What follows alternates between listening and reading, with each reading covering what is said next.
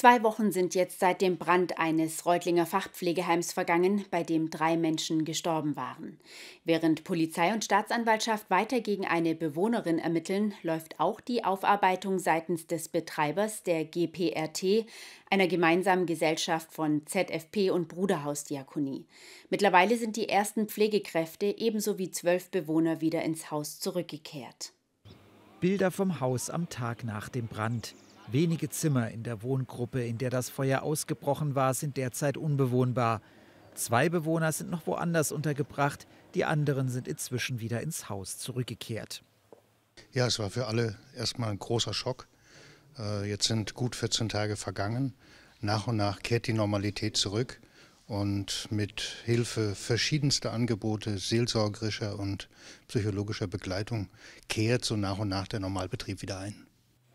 Auch von den Beschäftigten sind die ersten wieder zurück, wie die Geschäftsführung auf einer Pressekonferenz erklärt.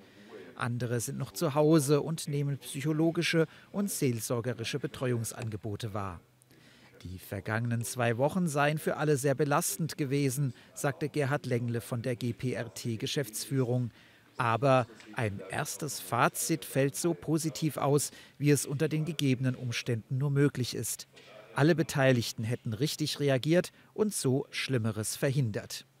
Unsere Mitarbeitenden waren sehr schnell innerhalb von wenigen Sekunden äh, in der entsprechenden äh, Wohneinheit und haben noch äh, eine Person geborgen, äh, mussten dann ihren Bergungsversuch abbrechen durch die starke Verrauchung und sich selber in Sicherheit bringen.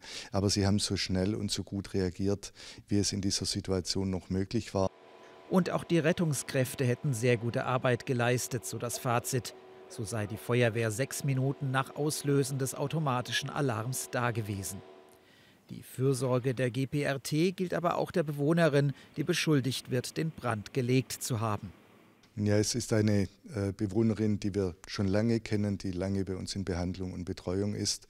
Und natürlich jemand, für den wir genauso Fürsorge empfinden und äh, mit der wir mitleiden wie mit allen anderen Betroffenen. Ähm, wir sind froh, dass es ihr jetzt mittlerweile relativ gut geht. Der Zustand scheint stabil zu sein. Dass gegen sie wegen Mordes ermittelt wird, habe ihn schon irritiert, so Längle. Das sei zwar der juristisch richtige Begriff, wecke aber falsche Vorstellungen der landläufige Begriff des Mordes, so wie man es als Normalbürger versteht, dass da eine böse Absicht dahinter steht, dass da jemand wirklich andere schädigen will und das noch mit, mit Heimtücke und irgendwie geplant. Ähm, das ist nicht so meine Vorstellung des Geschehens, aber wir wissen es tatsächlich nicht genau, was geschehen ist. Das herauszufinden ist aber Sache von Polizei und Staatsanwaltschaft.